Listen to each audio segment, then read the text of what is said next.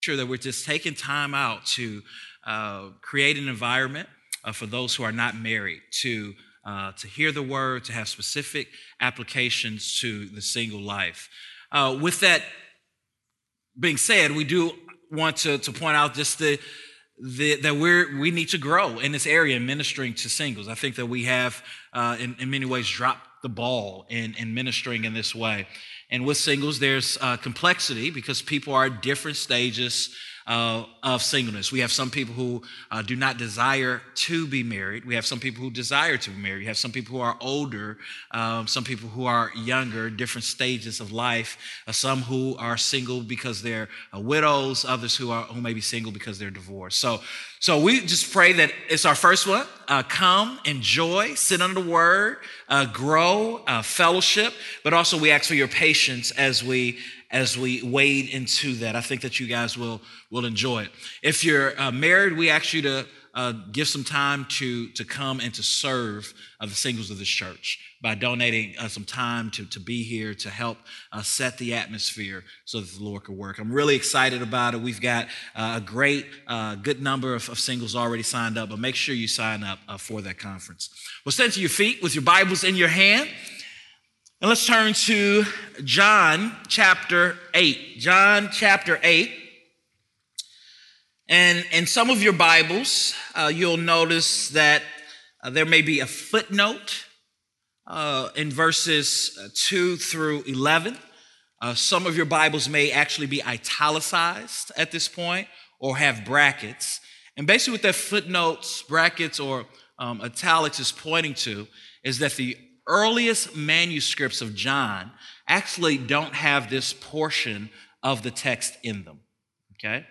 And before you say, wait a minute, you're spoiling Christmas for me, uh, just understand that the earliest manuscripts did not include these verses in the Gospel of John. However, um, later on they were placed here, and this was accepted by early church tradition as as, uh, as happening. It was a part of oral history and then was added at this area of John. And if anything, this should grow us in our, our trust for the Bible, that if there is anything that has been added that wasn't a part of the original manuscripts of the Bible, you have a footnote and it explains that, all right? Uh, but earliest uh, traditions of the church preached on this passage, as well as uh, many scholars uh, say that this uh, is, is verified in, in many ways of oral history and also in the life of Jesus. So we're going to read this as we continue our series on the fruit of the Spirit in the life of Jesus. And today we're going to look at this characteristic of, of gentleness. And we're going to go to one of my favorite passages to do so. John chapter 8, starting at verse 2, uh, the precious word of God reads At dawn, he appeared again in the temple courts where all the people gathered around him. And he sat down to teach them. The teachers of the law and the Pharisees brought in a woman caught in adultery. They made her stand before the group and said to Jesus, Teacher, this woman was caught in the act of adultery. And the law of Moses commanded us to stone such a woman. Now, what do you say? They were using this question as a trap in order to have a basis for accusing him. But Jesus bent down and started to write on the ground with his finger. And when they kept on questioning him, he straightened up and said to them, Let any one of you who is without sin be the first to throw a stone at her. And again, he stooped down and wrote on the ground. And at this, those who heard began to go away one at a time, the older ones first, until only Jesus was left with the woman still standing there. And Jesus straightened up and asked her, Woman, where are they? Has no one condemned you? No, sir, she said. Then neither do I condemn you, Jesus declared. Go now and leave your life of sin. This is the word of the Lord. Let's pray. Gracious Father, I thank you for this opportunity to preach your word to your people. I pray, Father, that you uh, will allow your anointing, your Holy Spirit uh, to manifest himself here in this place, that you uh, would allow your word to go forth with power. I pray for uh, every heart here, uh, Lord, that you, uh, by your grace, would, uh, would draw each person here, that you would capture their attention, that you would speak like only you can. Let the words of my mouth and the meditation of my heart be acceptable to you, O Lord, my God, my strength and my Redeemer. In Jesus' name we do pray. Amen. You may be seated. So, again, we are continuing this series on the, the fruit of the Spirit and the life of Jesus. And the fruit of the Spirit uh, refers to, of course, Galatians chapter 5, verse 22 through 24, where the Apostle Paul uh, begins to show us uh, the difference between those who walk in the flesh and, and those who live in the Spirit. And he says, Those who have been redeemed by God, those who have been given a new heart, uh, uh, those who have been regenerated by God's grace, uh, they uh, learn to live in step with God, in step with His Spirit, and there is a certain fruit. Uh, there are certain characteristics of their life. And he begins to go on and talk about these characteristics, characteristics like love and, and, and peace and, and joy and, and so forth. So we've dealt with those. And today we're dealing with this characteristic of, of gentleness. And now when we talk about gentleness, we want to understand that the Bible puts a, a great a deal of emphasis on this characteristic. In fact, throughout the New Testament, we see over 40 verses pointing us to the characteristic of gentleness. In Ephesians chapter 4, verse 2, we read, Be completely humble and gentle, be patient, bearing with one another in love. In Philippians chapter 4, verse 5, the Apostle Paul writes, Let your gentleness be evident to all. In Colossians chapter 3, verse 12, we read, Therefore, as God's chosen people, holy and dearly loved, clothe yourselves with compassion, kindness, humility, gentleness, and patience. In 1 Timothy chapter 6, verse 11, we read, But you, man of God, flee from all of this and pursue righteousness, godliness, faith, love, endurance, and gentleness. And then in 1 Peter chapter 3, verse 4, a text which uh, I think has been misused and, and, misunderstood, and we'll talk a little bit about that later. We see that Peter is, is uh, writing wives, and specifically the context is wives who are probably suffering uh, because they are married to people who are are uh, to someone who is, is not saved, and as a result, they are suffering. That's the context of First Peter. But he tells a wife to instead, it should be that of your inner self, the unfading beauty of a gentle and quiet spirit, which is of great worth in God's sight. And that verse, unfortunately, has been used to, uh, to really be a, a verse of bondage for, for women, especially because we don't understand what gentleness means and what he means there by quiet spirit, but we'll clear that up before the end of the sermon, Lord willing. So in the New Testament, we see that the New Testament talks a lot um, about gentleness. And we see in our culture today, I do think that even within the church, there is a deep misunderstanding of what it means to be gentle. Um, I also think uh, that the same was true in, in Roman culture. When the Apostle Paul writes to church and he tells people to pursue gentleness, we have to understand that this would have been completely countercultural. In Roman culture, men did not pursue gentleness. In fact, if a man was gentle, he was seen as a joke.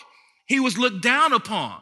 In Roman culture, men were strong. Men hid their emotions. Men showed strength at all times. In fact, the culture, Roman culture, was very braggadocious culture. It was all about self marketing, self presentation, and for a man to be gentle in Roman culture was to be associated with him being feminine and less of a man. But throughout the New Testament, we see that the Apostle Paul is calling men, he's calling the church to this quality of gentleness. We see that Jesus is modeling gentleness throughout his ministry. In fact, in, in the book of Zechariah, we see that the, the, the coming Messiah is described as one who is coming lowly on a donkey with gentleness. We see that the prophet Isaiah says of the coming Messiah that, he is going to be gentle. He says, a, a bruised reed he will not break, and a smoldering wick he will not put out. In other words, this coming Messiah will deal with people with such a, a gentleness. So, In this text, we see that Jesus is going to deal with two separate groups with gentleness. He's going to deal first with those who are comfortable. And he's going to, to disturb their comfort, but he's going to do so in a gentle way. And then we're going to see that he's going to deal with this woman who has been caught in the act of adultery. And we'll see that he's going to deal with her in gentleness as well. The text tells us that Jesus is at the temple and he is teaching, in essence, a Sunday school class.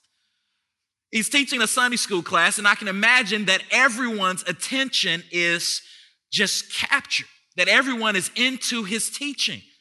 Throughout the Gospels, the Gospels tell us that Jesus was a master teacher, a master storyteller, and that when he taught, people listened.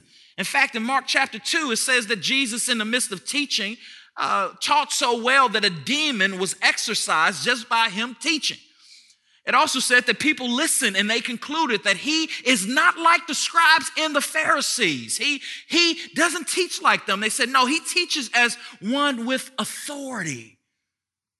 He teaches as one with authority because he is the very author of life. Often Jesus would teach and people would walk away and their hearts would burn within them. So, see the scene. Jesus is teaching a Sunday school class. Everyone is is paying attention. They are hearing this good news from this great teacher. And then suddenly you hear a commotion. It's a group of young men and old men dragging a woman who is fighting to cover herself with a sheet. And the Pharisees and the scribes, they bring this woman before Jesus and they tell Jesus that this woman has been caught in adultery. Now, the text says that this is a trap. That they have brought this woman before Jesus because they are trying to trap him. Now, why are they trying to trap Jesus? Because they're jealous. They're, the religious leaders of the Jews, they're losing power. People are no longer looking at them in the same way that they used to look at them. Where they used to think that their teachings were, were giving life, they're realizing that their teachings are, is all about bondage.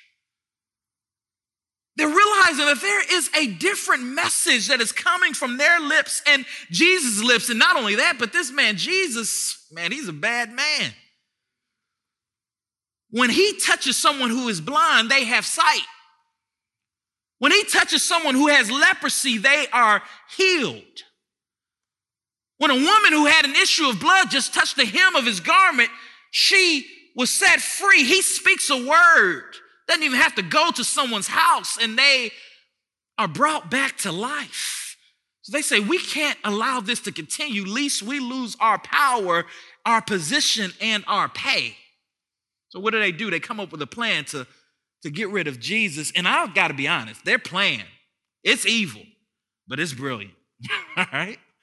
I mean, it's an evil plan, but it is a brilliant plan. And this is what they do they bring a woman who was caught in adultery and they point out to Jesus that the law of Moses says that she should be stoned because she was caught in the act of adultery. Now, that's important. The text is pointing out in the act of adultery because it's not just being caught an adultery is not just thinking someone is being adulterous, it's actually catching them in the act. So they bring this woman to Jesus because they have caught her in the act. And they figured this Jesus has one or two options. Either he condemns this woman, and if he condemns this woman, and she's stoned in the sight of everyone who's a fan of Jesus, he no longer comes off as the loving teacher that he says that he is. And not only that, he's in trouble with Rome because Jews couldn't just stone anyone under Roman law. Everyone got a, a trial. So they said, what, what is he going to do with the law of Moses? Is he going to let this woman go free? And then they said, wait a minute, but if he lets her go and he doesn't do anything, we've got him. Because then he is not submitting to the scriptures. It's a brilliant plan. It is. It's quite, quite fascinating. But it's more fascinating to see what Jesus does with them. Man, Jesus, Jesus is so calm, cool, and collective. That, that God man, that, that man is as cool as the other side of the pillow. I mean, they have set the perfect trap for him, and somehow he is going to figure out a way to put it back on them. Look at the text. The Bible says this, verse number six. And they were using this question as a trap in order to have a basis for accusing him. But Jesus bent down and started to write on the ground with his finger. And when they kept on questioning him, he straightened up and said to them, let any one of you who is without sin be the first to throw a stone at her. And again, he stooped down and wrote on the ground. This is a fascinating scene. Do you see the scene? Everyone is in uproar. They, they interrupt him teaching his Sunday school class. They probably shove and throw this woman at him. There are young men there who is looking to make a reputation for themselves as Pharisees and scribes. And then there's older men there who are jealous and raging on the inside because they're no longer the center of attention. And there's this woman who has been caught in the act of adultery. What is Jesus going to do? What does Jesus do? The Bible says he stoops down and he begins to write in the sand. He begins to, to write in the sand. Now, there's been great debate about what Jesus wrote in the sand. Some theologians say that Jesus then writes the Ten Commandments in the sand. And upon writing the Ten Commandments in the sand, the, the scribes and the Pharisees, they look at the sand and they begin to see the law of Moses and they realize when Jesus say, let he who is without sin cast the first stone, they realize that they're guilty themselves and they drop the stones. It's possible.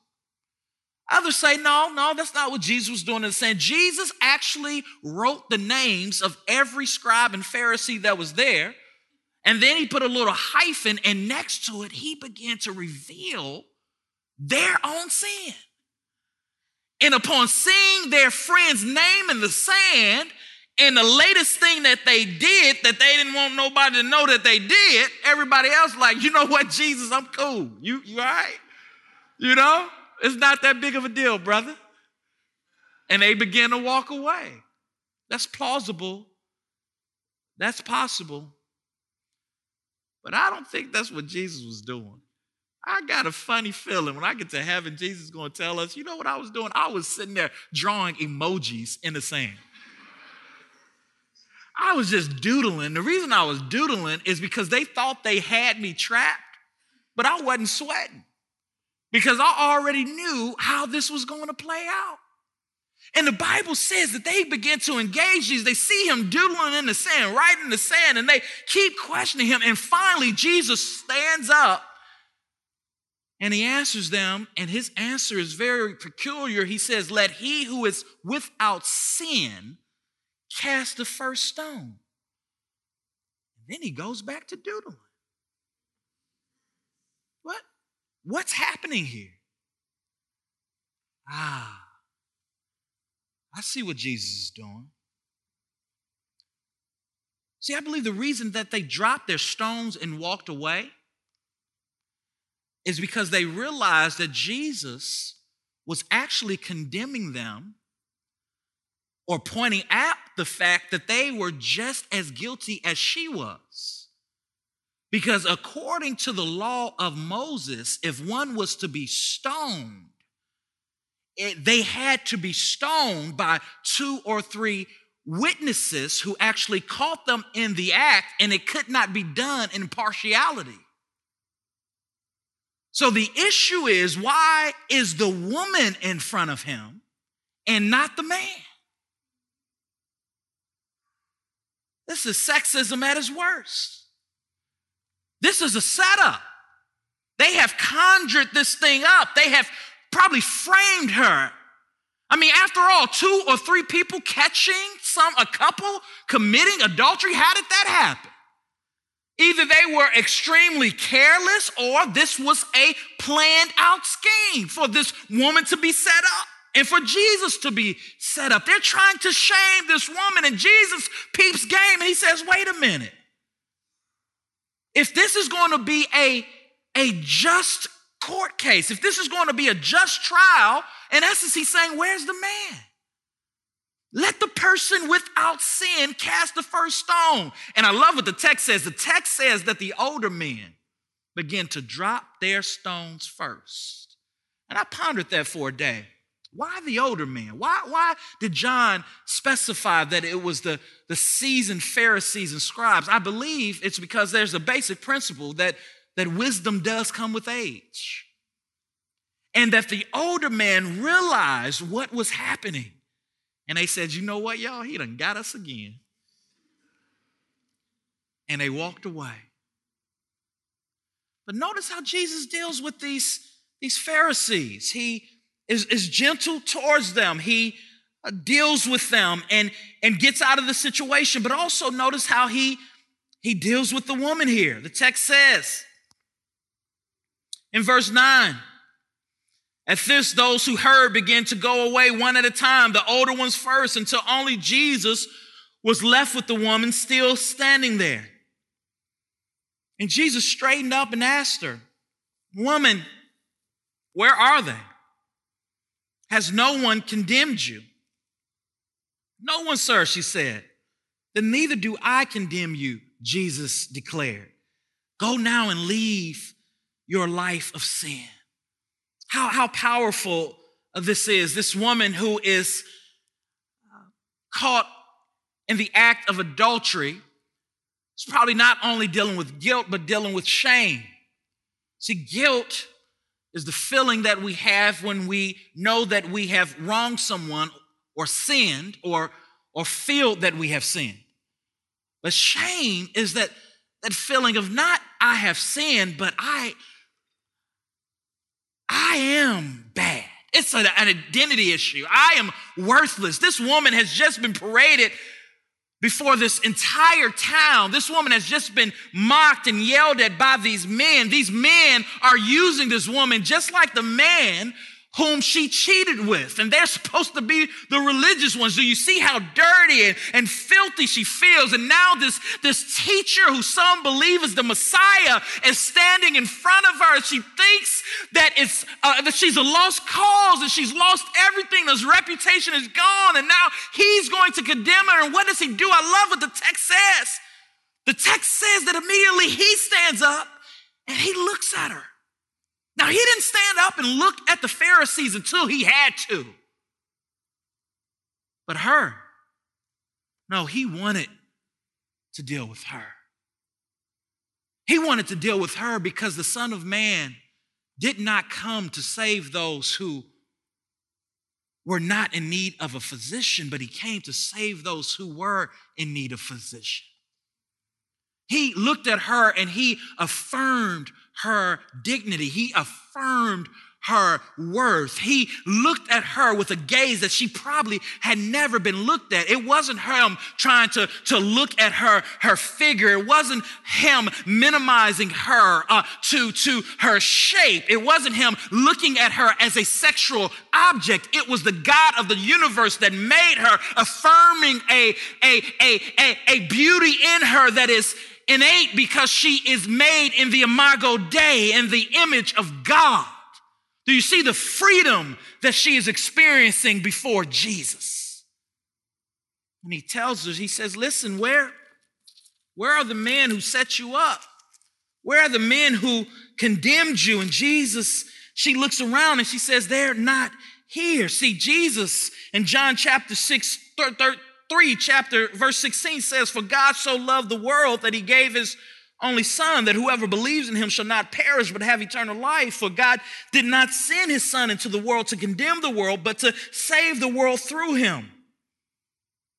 Jesus did not come with a message of condemnation. He came with a message of forgiveness because he knew that she had just been impacted in a salvific way and he releases her of that condemnation. But listen, look at the genius of Jesus. He does that without condemning her, but he also does it without condoning her sin. Jesus does not condemn her for her act of adultery, but he also does not condone her lifestyle. He says, Go and sin no more. Do not live that life of sin that you've lived. All right, let's talk about gentleness. How does this apply? When we talk about gentleness, we need to understand the, the biblical definition of gentleness. We need to understand how it, how it really works so that we can in, embody it. And the Greek lexicon surprised me this week as I was looking up the word, and it defined gentleness as not being overly impressed by a sense of one's self importance.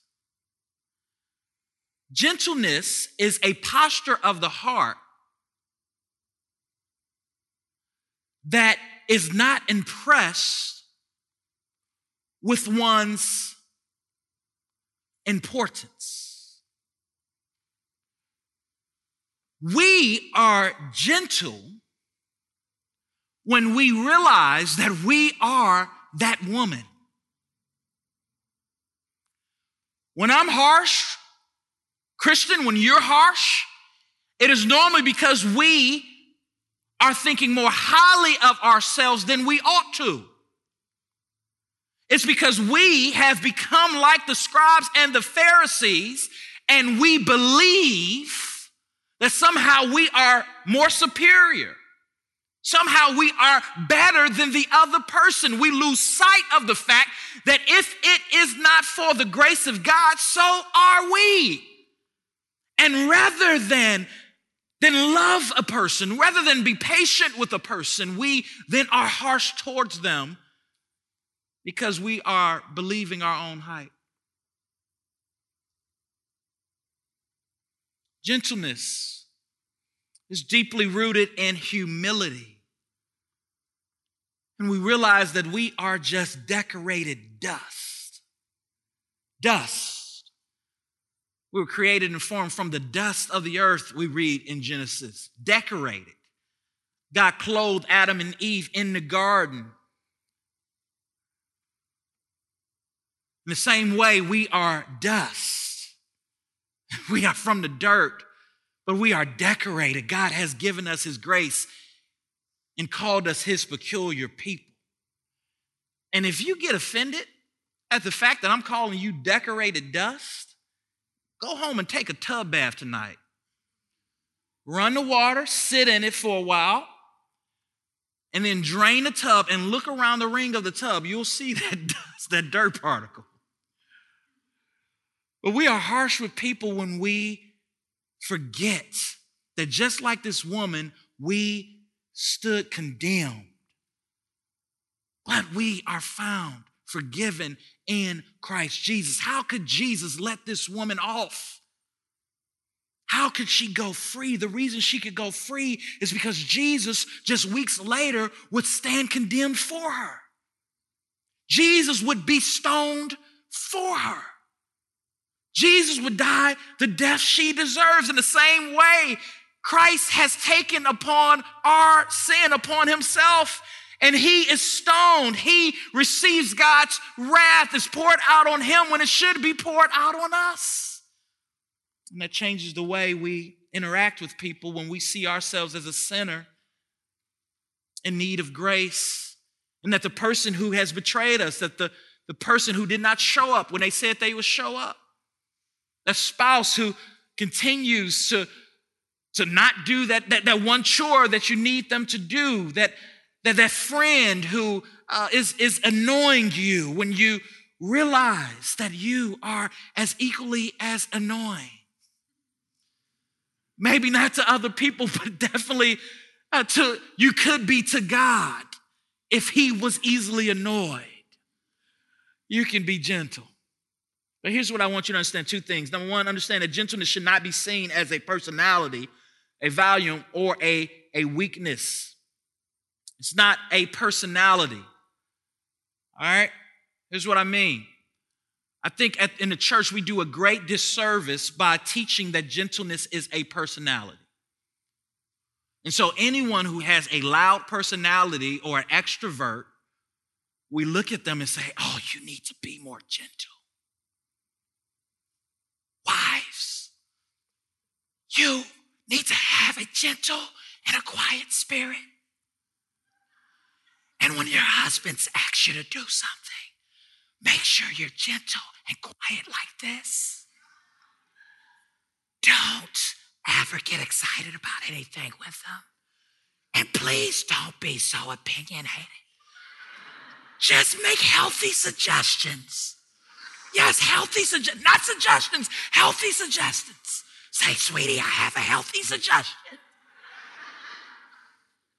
And wives that have a more bold, outgoing personality and gifts, they feel oppressed. But when the Bible talks about gentleness, the Bible is talking about a posture of the heart. That's why he says a quiet spirit. That means internally, there is peace there. And there's peace there because you know the Prince of Peace. So when an unbelieving husband is not uh, uh, acting as a, as a Christian and there's uh, some disagreement there, rather than fight in the flesh, you treat him as Christ treats you. My daughter, one of my daughters, she has a loud personality. Uh, that girl, she screams to communicate. That's just the way she communicates. I had, to, I, I, to get her ears checked. I'm like, is everything okay? I mean, everything she says is loud. And she'll we'll be in the house right next to her, and she's just yelling. I'm like, sweetie, why are you yelling? I'm just so excited, Dad. I'm like, we're excited too, but we're next to you, you know? That's just her personality. And it's beautiful. It's the way God made her. But for someone to look at her as she grows up because she has an outgoing personality and to say that she's not gentle, I don't think is what the Bible is saying. I believe the Bible is talking about a posture of the heart that deals with people and treats them knowing that people are fragile and people are precious. A gentle heart uh, uh, uh is, is, is, is, is using words not to tear someone down, but to build them up. And gentleness, our gentleness with other people is directly correlated to our ability to abide in Christ. If we're not abiding in Christ, if we're not enjoying the Lord, if we're not spending time in the disciplines and in prayer, if we're neglecting our relationship with Jesus, we're going to find ourselves more sharp and less gentle. Last week we talked about the acronym HALT, H A L T. That when we're hungry, angry, lonely, or tired, we are more susceptible to sin. And I believe the same is true when it comes to, to being gentle. That we are more susceptible to being harsh when those things are at play. So notice in verse 53, it says, Then they all went home but Jesus went to the Mount of Olives. So before this passage, before Jesus is confronted with the Pharisees, he goes to a mountain. And what is he doing on the Mount of Olives? Well, throughout the scripture, when Jesus goes to the Mount of Olives, he is spending extended time in prayer. This was an opportunity for Satan to tempt Jesus to not walk in the spirit, but Jesus was able to respond in the spirit, yes, because he's God, but remember, he's also fully man, and he is tempted, the writer in Hebrew says, just as we are. Jesus was able to constantly respond and step with the spirit because he was in constant communion with the Father. And it's tough being gentle, but it's tougher to be gentle when you have not been communing with God. It's tough. Not only is gentleness not a personality or, or volume, but we have to understand that gentleness it can't, it's not passivity. We think that to be gentle is to be passive. No, you can be active and be gentle. In fact, the Bible tells us to speak the truth in love. And some of us think that being gentle means that we never confront people or call out sin, but that's not what we see here. Jesus is gentle with this woman, but he acknowledges that she is in sin and that that is not okay.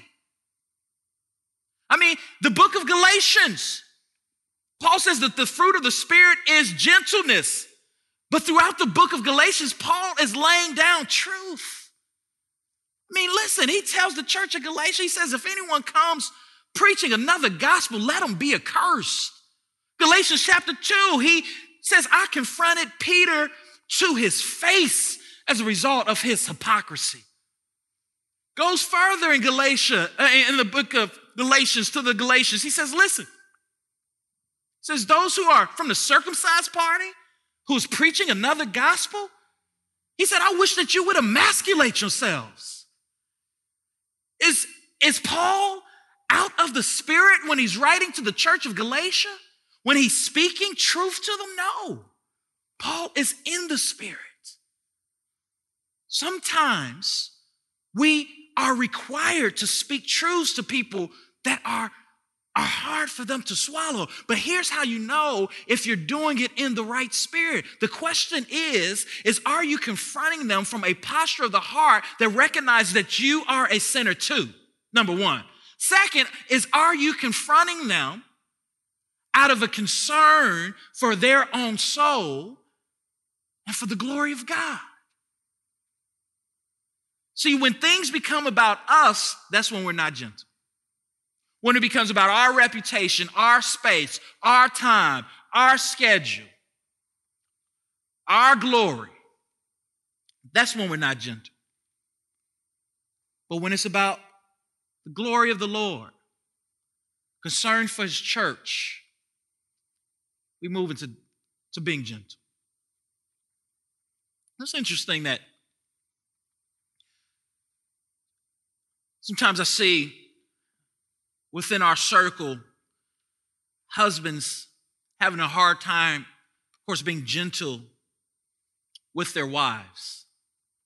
And I think a large part of that is because we have bought into an ideal that is just not biblical.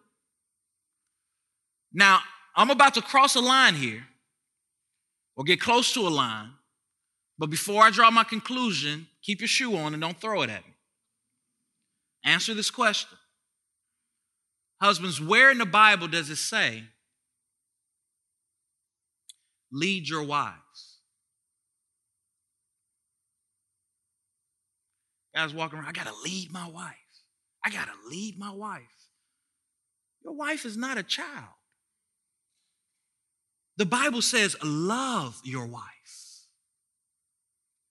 You lead your wife by loving your wife.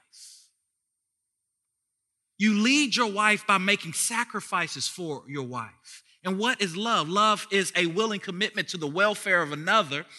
It is teaching, it is treating them how Jesus treats you. What is love? Love is patient and kind. Love does not envy or boast. It is not rude. Love your wives and lead through love. Finally, we see that gentleness is the is embodied when we learn to lead ourselves and our neighbors to the cross instead of to the law. Gentleness is embodied when we learn to leave our neighbors to the cross in, instead of to the law. Here, Jesus leads this woman to the cross. What do you mean? Well, for the Pharisees, the law was the end. For Jesus, the law was a means to the end.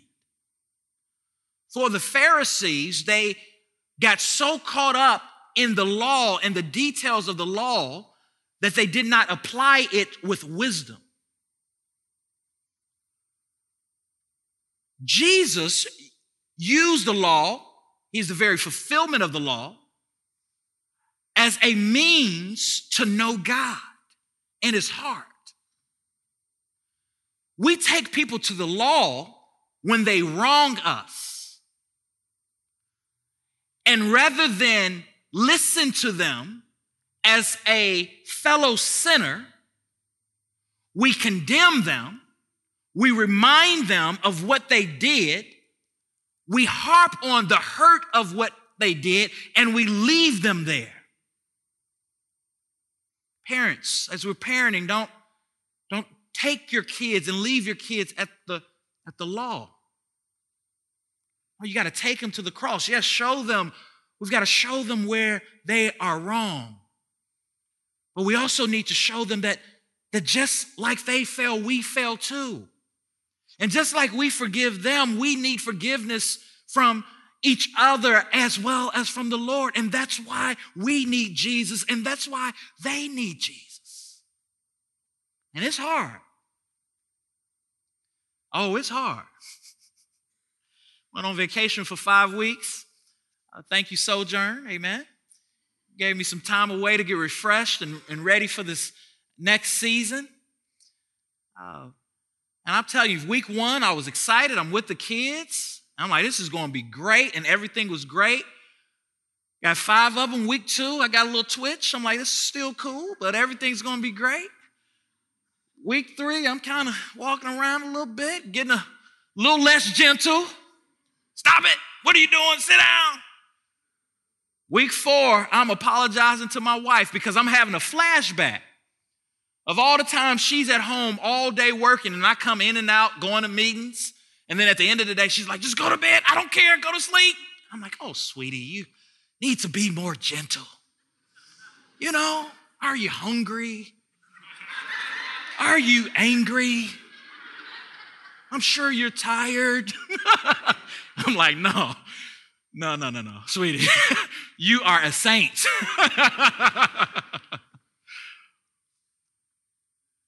But as we engage in people, are we taking them to the law or are you taking them to the cross? When we take them to the cross, we remind them that we're sinners just like they are, that forgiveness is found in Jesus, and that we have no right to hold them captive. That though we may need to go to counseling and, and we have to work through things for a long time, that we release them and we forgive them just as Christ has forgiven us. That's what Jesus does. He takes her to the cross. This is my last word to you. For some of you, the hardest thing for you is not necessarily being gentle with others. The hardest thing for you is being gentle with yourself. As well as taking other people to the cross, You've got to learn to take yourself to the cross.